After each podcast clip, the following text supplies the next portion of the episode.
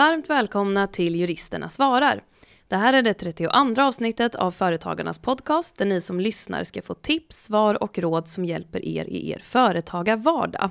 Och idag ska vi helt fokusera på dig som driver företag med företagsformen enskild firma, eller enskild näringsverksamhet då, som det faktiskt heter.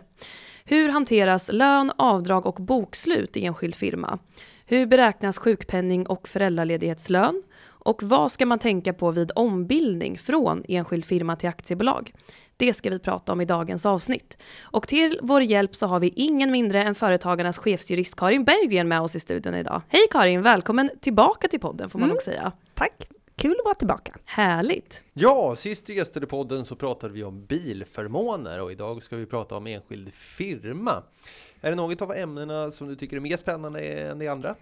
Mm, ja, visst är det kul att prata om bilförmån, men det är ju också viktigt att lyfta fram frågor som berör enskilda näringsidkare eftersom 42 procent av Sveriges cirka 1,6 miljoner registrerade företag bedrivs just som enskild firma enligt Statistiska centralbyrån. Mm -hmm. Och själv har jag ju i min ungdom deklarerat inkomst av näringsverksamhet när jag var delägare i en jordbruksfastighet. Ja men härligt, men och sen måste man ju faktiskt inte bestämma sig för här i juridikvärlden eller för vad som är mest spännande. Eh, eftersom allt, allt som oftast, är så himla intressant, eller hur hörni? Ja men verkligen. Mm. Men då tycker jag att vi sätter igång, men eh, visst är det så att du heter Oksana Jakimenko? Och du heter Hampus Löfstedt? Ja men precis så, och vi, vi arbetar på Företagarnas juridiska rådgivning. Välkomna! Hej! Jag har gått från att vara anställd till att starta en enskild firma. Hur ska jag tänka kring prissättning och debitering för mina tjänster? Och får jag ta in en konsult som tillfälligt hjälper mig med vissa uppdrag? Mm. Nu är ju prissättning egentligen ingen juridisk fråga. Eh, men det korta svaret är ju att om du bara debiterar för det arbete som du utför så kan du använda tumregeln att debitera minst en och en halv till två gånger den timlön som du vill ha. Och sen så på det här ska du ju naturligtvis lägga moms då. Eh, och det priset täcker då eh, in motsvarande din lön, semesterlön, eh, tjänstepensionsavsättning, försäkring och sociala avgifter. Men sen så beroende på vad du har för kostnader i din enskilda näringsverksamhet så kan det vara ett högre pris som du måste ta ut för att täcka även de här andra kostnaderna. Därför kan det vara lämpligt att du räknar på vad du har för kostnader i verksamheten för att kunna få täckning för de här kostnaderna. Eh, det kan ju vara sådana saker som förbrukningsmaterial, administration, redovisning, verktyg och inte minst lokalen. Du bör också tänka på att du kanske inte kommer att ha full beläggning. Din debiterbara tid kanske bara är 25 timmar i veckan i snitt. Mm. Och du arbetar med införsäljning och annat övrig tid. Sen är det ju alltid bra också att snegla lite på vad andra tar och undersöka vad kunderna är villiga att betala för de tjänster som du erbjuder. Just det, precis. Men, eh, men är det något särskilt om man ska tänka på eh, vid fakturering och moms och sådär när man just har en enskild firma? Mm. Som alltid är det ju viktigt att uppge att du är godkänd för F-skatt och ditt momsregistreringsnummer i fakturorna. F-skatt för att eh, kunden inte ska behöva dra preliminär skatt på det arbete du har utfört och debiterat för. Och momsregistreringen är ju för att kunden ska kunna dra av momsen. Just det, och visst är det så att det här momsregistreringsnumret, det blir väl personnumret eh, för det med enskild firma? Mm. Och det kanske inte alltid känns helt okej okay att lämna ut det till kunder. Nej, och i så fall, hur skulle man göra då för att undvika att lämna ut personnumret? Mm. Ja, alltså, jag har ju pratat med medlemmar som har löst det genom att de har startat ett handelsbolag eller kommanditbolag som mm. ju är en juridisk person och har ett organisationsnummer. Ett kommanditbolag, då har de ju då själva fortsatt att ha det här fulla ansvaret som mm. komplementär och sen har de ofta tagit in någon familjemedlem som kommanditdelägare som då kanske har satsat ett mindre belopp i verksamheten och då får en avkastning på det. Mm. Just det, och då använder man inte personnumret utan då får kommanditbolaget eller handelsbolaget ett eh, organisationsnummer då. Mm. Mm. Men om man ska fortsätta bedriva verksamheten som enskild firma, då, då är och förblir momsregistreringsnumret Mm. personnumret, eller hur? Ja, och ett alternativ om man vill fortsätta äga företaget helt själv, det är ju då att ombilda till aktiebolag. Mm, just det. Men, men du Karin, eh, lyssnarens andra fråga här då. Eh, kan han eller hon ta in en konsult som hjälper till i den enskilda firman? Ja, visst kan man eh, anlita andra. Eh, Man kan ju både anställa men också ta in eh, en underkonsult till exempel. Men det gäller ju då att vara uppmärksam att det är ju du som har den enskilda firman som har ansvaret mot kunden och kan hamna då i en mellanposition där kunden ställer krav på till exempel ett avhjälpande. Men Mm. konsulten vägrar och det blir du som får lösa avhjälpandet. Mm. Eh, och du måste ju, som alla som anlitar någon annan än uppdragstagare så att säga, vara uppmärksam på att det verkligen är fråga om en uppdragstagare och inte en arbetstagare. Just det, precis. Och ska man då ta in en konsult eh, eller på annat sätt samarbeta med andra företagare så kan det ju vara bra att skriva avtal som reglerar det här samarbetet, eller hur? Ja, som jurist tycker jag ju att det alltid är bra att skriva eh, överenskommelser och avtal som visar eh, vad man har kommit överens om. Mm. Eh, Det som kan vara bra att tänka på när du skriver ett samarbetsavtal är att noga beskriva vad vardera parten ska bidra med i det här samarbetet och hur det ska gå till. Mm. Men det kan också vara viktigt att ta upp till exempel vem som ska ha de immateriella rättigheterna som till exempel upphovsrätten till det material som produceras under samarbetet. Och du bör också försöka förutse och ta upp hur ni ska hantera situationen när samarbetet ska upphöra. Till exempel skriva in en uppsägningstid. Mm, precis. Men låt säga att man har ett sånt här upplägg då. Man är anställd hos ett företag på deltid och så samtidigt utför man vissa uppdrag i sin enskilda firma. Eh, är det ett bra upplägg eller påverkar det liksom deklarationen på något sätt? Och hur fungerar det skatterättsligt? Mm. Eh, visst kan du ha både en anställning och- enskild firma samtidigt. Och då du både har en anställning och enskild firma så ska du ha FA-skatt för din preliminära inkomstskatt. Din arbetsgivare drar vanlig preliminärskatt på din lön och du betalar preliminär F-skatt eh, för den näringsverksamhet som du bedriver. Eh, om du bara har A-skatt måste dina kunder dra preliminärskatt på det arbete som du fakturerar dem. Eh, och det kanske de inte vill. Ja, och när du säger FA, F och A-skatt, vad menar vi då egentligen? Ja, det handlar ju om det här att eh, vi betalar ju preliminärskatt. Eh, och har man en lön, eh, ja då drar ju arbetsgivaren A-skatt. Okej. Och det är ju för anställda så, ja, för huvudarbetsgivaren så finns det en tabell som arbetsgivaren drar den här preliminära skatten för. Mm. Och det är ju den preliminära skatten som sen syns när du gör din inkomstdeklaration. Och då ser du ju den inkomstskatt som redan är inbetalad. Och sen så är det bara det som du inte har betalat in som du betalar in då. Mm. Mm. Eh, och ibland så får man ju tillbaka. Mm. Eh, F-skatt, ja det är ju Skatteverket som varje år då beslutar för de här som bedriver näringsverksamhet, en F-skatt. Som Mm. då motsvarar det som man tror kommer att vara inkomsterna under året. Och så betalar man det en gång i månaden. Mm.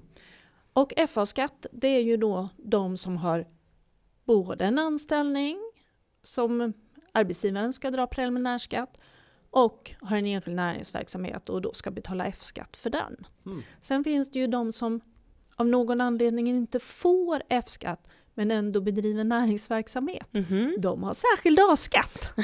Eh, och då måste man redovisa det och då måste uppdragsgivaren eh, dra preliminärskatt. Okej. Ja, men tack. Då har är vi rätt med. ut lite där med FA, F och A-skatt. Men om vi går tillbaka till den här som både då har en anställning och en enskild firma.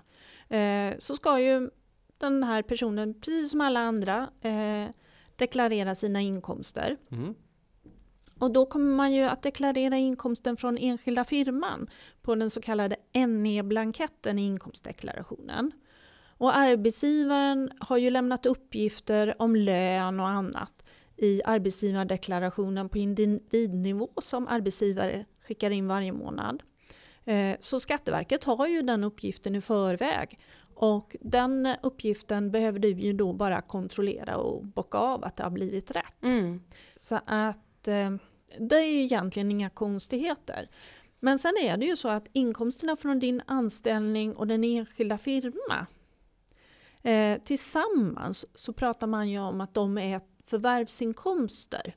Så de läggs ju ihop. Och det är ju så att på förvärvsinkomster så eh, gör man ett grundavdrag och sen så betalar du kommunalskatt. Men sen så är det ju så att har du en inkomst över en viss nivå så betalar du även statlig inkomstskatt med 20 Och den här brytpunkten, alltså inkomsten före grundavdrag eh, för statlig inkomstskatt är år 2023 613 900 kronor för dig som inte fyllt 66 år vid inkomstårets början, alltså nu årsskiftet, och eh, 683 200 kronor för dig som har fyllt 66 år. Mm. Och det där pratade vi om på lunchen, att prisbasbeloppet för 2023 har höjts ganska ordentligt. Precis. Ja men vad bra, jag tycker vi har besvarat eh, fråga ett grundligt så att eh, vi går vidare till nästa fråga. Det tycker jag. Hej podden! Finns det särskilda regler kring deklaration och avdrag som gäller mig med enskild firma? Och finns det något särskilt man ska tänka på när det gäller bokslut? Mm, om vi börjar med den sista frågan, det här med bokslut. Eh, så är det ju så att när det gäller enskild näringsverksamhet eh, så finns det möjligheter till att göra ett så kallat förenklat årsbokslut. Och det är speciella regler som Bokföringsnämnden då har ett allmänt råd och vägledning för. Och de hittar man på bfn.se. bfn.se? Ja, mm. och de här förenklade reglerna de får man ju använda om man inte är skyldig att göra en årsredovisning. Eller om man får använda dem om man då har en nettoomsättning som är mindre än 3 miljoner kronor.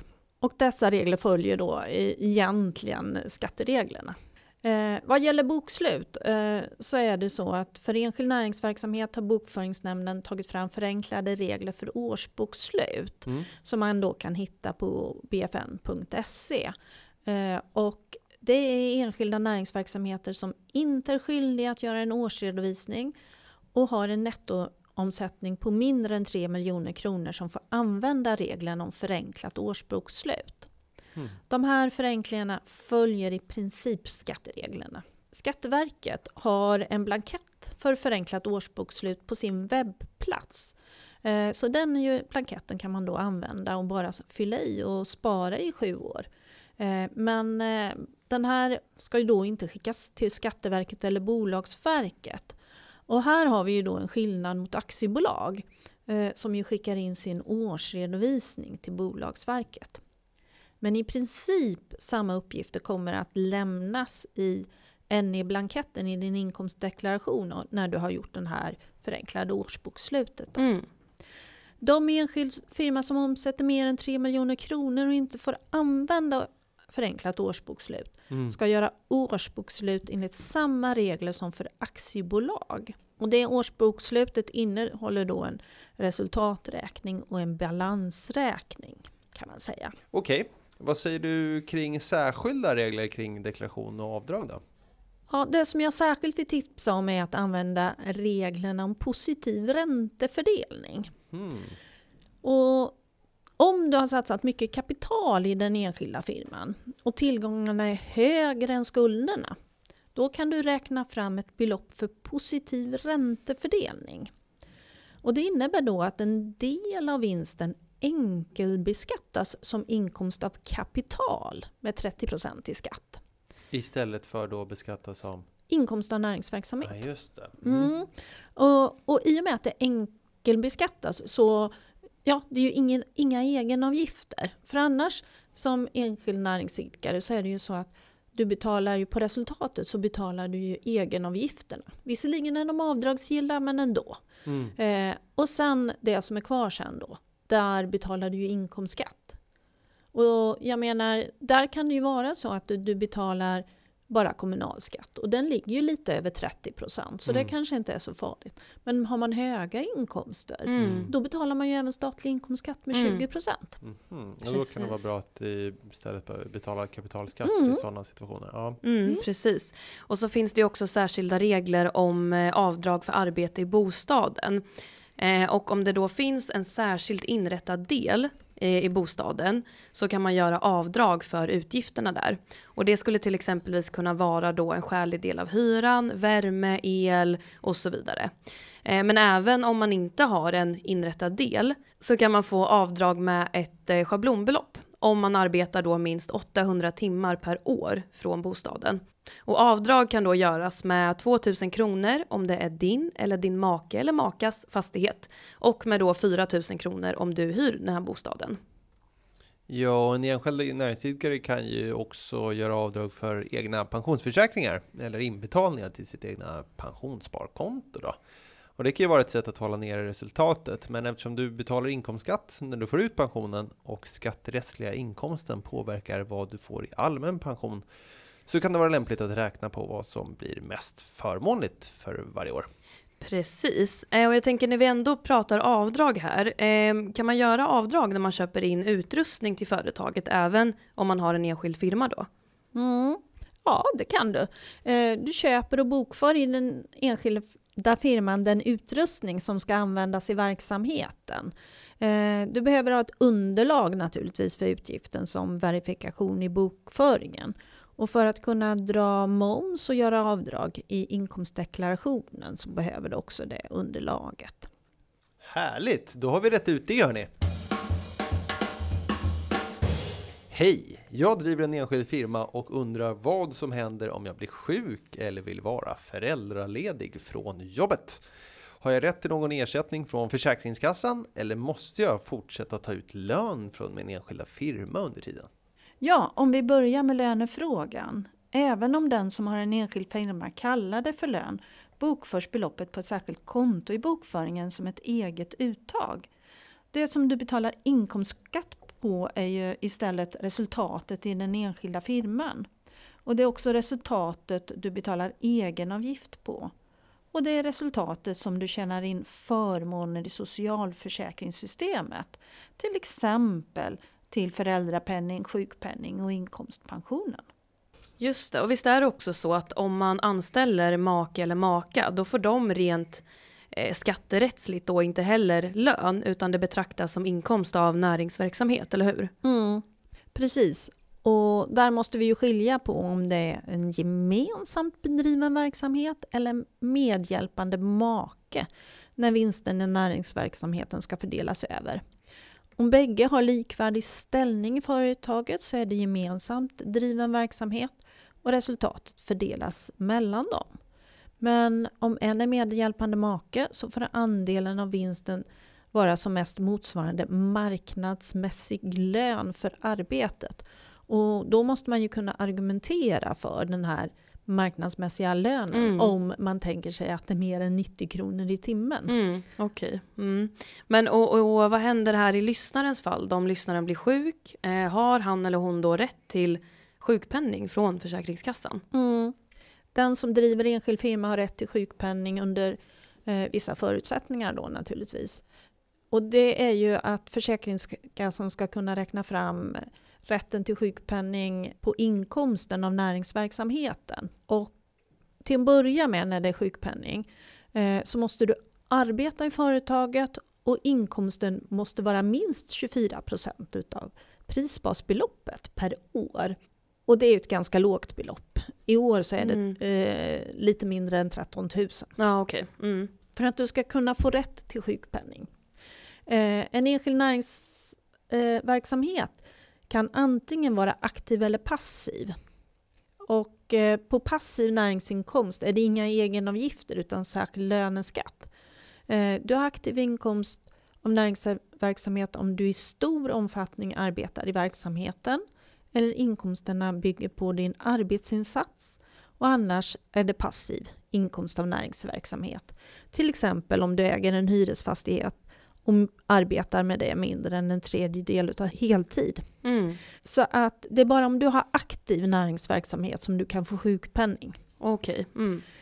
Den sjukpenninggrundande inkomsten räknas eh, precis som för andra på de inkomster som du uppskattar från, från ditt arbete eh, de närmaste sex månaderna. Och eh, Försäkringskassan eh, jämför med det eh, du uppger med, jämför dem då med tidigare deklarerade inkomster av näringsverksamheten. Och eh, det kan då göra att du kanske inte får riktigt den inkomst som du uppger.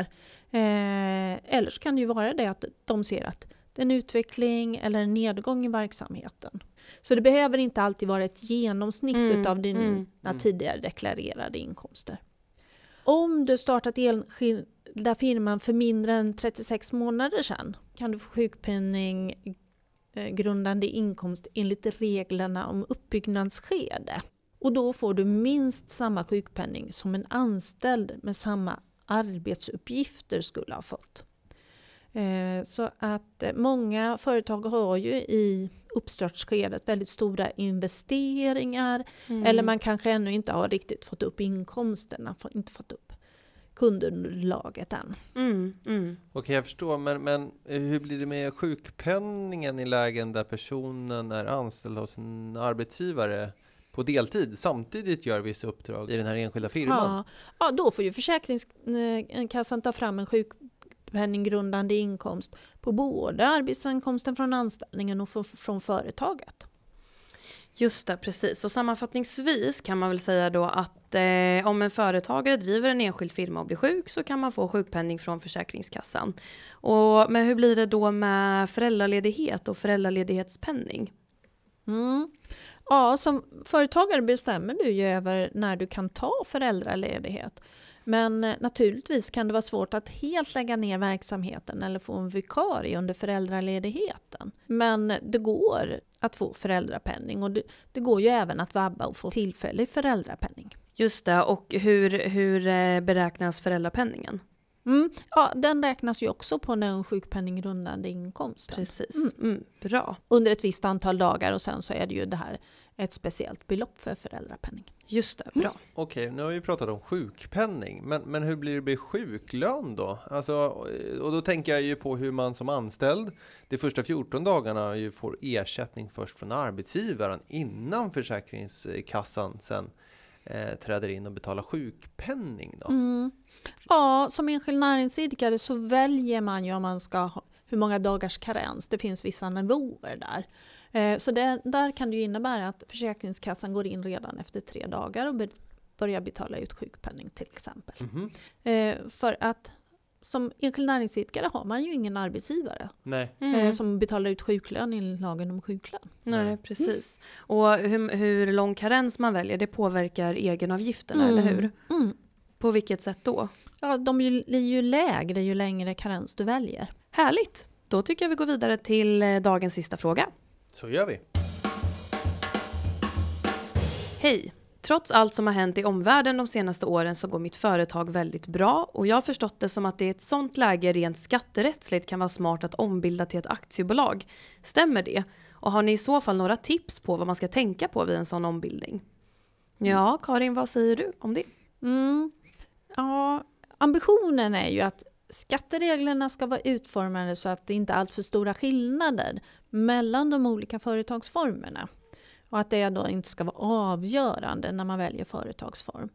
Eh, och det är därför det till exempel finns möjlighet att sätta av till eh, expansionsfond eh, för enskilda näringsidkare. Eh, de kan ju då på så sätt öka tillgångarna med egna vinster med samma skattenivå som bolagsskatten som ju aktiebolagen betalar. Men någonstans når man ju en nivå när vinsterna liksom under många år i rad blir så stora i den enskilda firman att det här med expansionsfond och periodiseringsfond kanske inte riktigt parerar för den progressiva beskattningen av vinsten som vi har förklarat tidigare i det här avsnittet med det här med kommunalskatt och sen statlig inkomstskatt. Eh, och det gör ju då att det blir mer förmånligt kanske att ha verksamheten i ett aktiebolag och ha möjlighet att eh, expandera med att bara betala bolagsskatten eller ha möjlighet att ta ut utdelning. Ja, jag tänker också att det, det kanske blir en eh, naturlig utveckling att ombilda när verksamheten eh, blir större och det kanske till och med är dags att anställa utomstående eller att man känner att det helt enkelt blir för stor risk att fortsätta som enskild firma Mm. och då Mm. kanske man börjar snegla lite på, på ett aktiebolag. Mm. Ja, det har vi ju faktiskt inte pratat om så mycket idag, eh, eller inte alls. Att som eh, enskild näringsidkare så är det ju man själv som är ansvarig för eh, verksamhetens ekonomiska åtaganden, eller hur? Mm, Mm. Då precis. blir det också så med, som du säger, med anställda, att då är man ju skyldig att betala lön och uppsägningslön och, och så. Eller som Karin var inne på förut, om det reklameras ett fel, om man ska åtgärda och sådär. Och om man inte gör det så är det man själv som, som kommer få en, ett sådant krav mot sig. Mm. Så, att, så att det är en jättebra poäng det här med risken. Ja men precis. Att ett aktiebolag står ju då för det. Det är den juridiska egen personen. person. Ja, Precis. precis. Men jag tänker, har vi några tips då? Eller liksom vad, vad ska man tänka på om man planerar en ombildning då från enskild firma till aktiebolag? Mm. Ja, alltså, till att börja med så måste man ju börja förbereda här. Alltså, tänka igenom vad blir det för konsekvenser? Vad är det för skillnader i skatter och så vidare. Eh, Men sen så är det ju det här att kontrollera eh, avtalen som man har i den enskilda firman. Kan man överlåta dem till aktiebolaget? Kommer motparten att gå med på det? Eh, har du till exempel en lokal, ja då ska ju hyresvärden lämna sitt samtycke till överlåtelse av lokalhyreskontraktet till aktiebolaget. Eller så har man ju en viss möjlighet att få hyresnämndens godkännande. Sen är det väl ofta så att hyresvärdar inte tycker att det är något större problem. Nej. Eh, eftersom det är ju samma person som fortsätter driva aktiebolaget. Men formellt sett ska man ändå se till att få ett samtycke från Mm, hyresvärden. Mm. Och sen gäller det ju att för, förbereda kunder, leverantörer och andra på att du kommer att an, ombilda till ett aktiebolag så de är medvetna om det. Mm. Mm. Och sen är det så att du har en verksamhet som kräver någon form av tillstånd. Eh, ja, då kommer ju du behöva det här i aktiebolaget. Och då är det ju bra att vara förberedd så att aktiebolaget eh, har tillstånden när verksamheten förs över. För det blir ju lite tokigt om du måste göra ett uppehåll för att få tillstånd att fortsätta verksamheten. Mm. Så man behöver planera lite Ja. där. Ja. Eh, och här kan man ju också antingen starta ett aktiebolag från grunden själv genom att gå in och registrera det. Eller så kan man ju då köpa ett så kallat lagerbolag. Eh, det är alltså ett aktiebolag som är bildat och som väntar på att någon ska köpa och sen eh, registrera ny styrelse och ändra namn. Eh, ett tips är ju att se till att eh, aktiebolaget har en företagsförsäkring för den verksamhet som ska bedrivas eh, senast från dagen då verksamheten förts över. För det, det är ju så att det är från då som aktiebolaget egentligen har en verksamhet där det kan hända saker. Just det.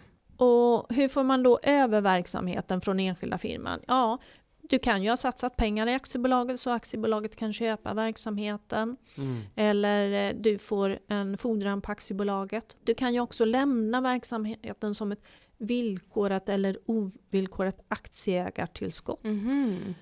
Eller så tillskjuter du verksamheten som så kallad apportegendom. Alltså egendom som du ger i utbyte mot att du får aktier i bolaget. Mhm. Så det finns lite olika sätt man Mm. kan göra det här på.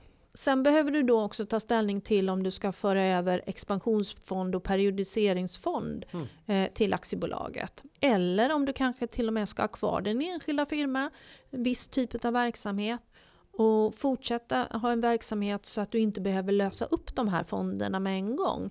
För det kan ju göra till att du får en lite större skatt eh, i och med då om du ska lösa upp alla fonder samtidigt. Men har du kvar en viss verksamhet eh, som enskild eh, näringsverksamhet då kan du ju ha kvar expansionsfond och periodiseringsfond som dig som fysisk person och lösa upp de här lite allt eftersom under några års tid. Så det kan vara ett sätt att tänka på. Och är det eller är så att du inte längre ska bedriva någon enskild näringsverksamhet. Okej, men vad, om man bara vill ha ett aktiebolag då? Man ska inte längre ha sin, sin enskilda firma. Behöver man göra någonting med den enskilda firman? Anmäla det på något sätt? Ja, du ska ju avregistrera den enskilda firman från F-skatt, moms och eventuell arbetsgivarregistrering om du haft anställda. Och det gör du ju då via verksamt.se eller Skatteverkets blankett för det. Sen kommer du ju att i inkomstdeklarationens NI-blankett då deklarera nedläggningen och eventuellt upplösning av expansionsfond och periodiseringsfonder. När du lägger ner din enskilda firma så bör du ju kontrollera med försäkringsbolaget vad som gäller för enskilda firmans företagsförsäkring när det inte längre är någon verksamhet. För i många fall så finns det ju då ett efterskydd om det är så att någon kommer med krav i efterhand. För det kan ju vara någon kund som reklamerar i efterhand. Sådär då, och då har vi alltså lagt ner den enskilda firman och ombildat till ett aktiebolag och då är vi också klara med avsnittet om enskild firma. Ja, men precis. Ja, och som medlem i Företagarna kan du utan kostnad ringa till oss och våra kollegor på den juridiska rådgivningen och få personlig hjälp. Du når oss på telefon 0771 45 45 45 på företagarna.se kan du läsa mer om vad som gäller för dig med enskild firma. Och stort tack Karin för att du ville gästa podden ännu en gång. Klippningen är gjord av Petra Chu och underlaget av David Hagen. Vi, vi hörs igen om två veckor och tack för att ni har lyssnat. Hej då! Hej då!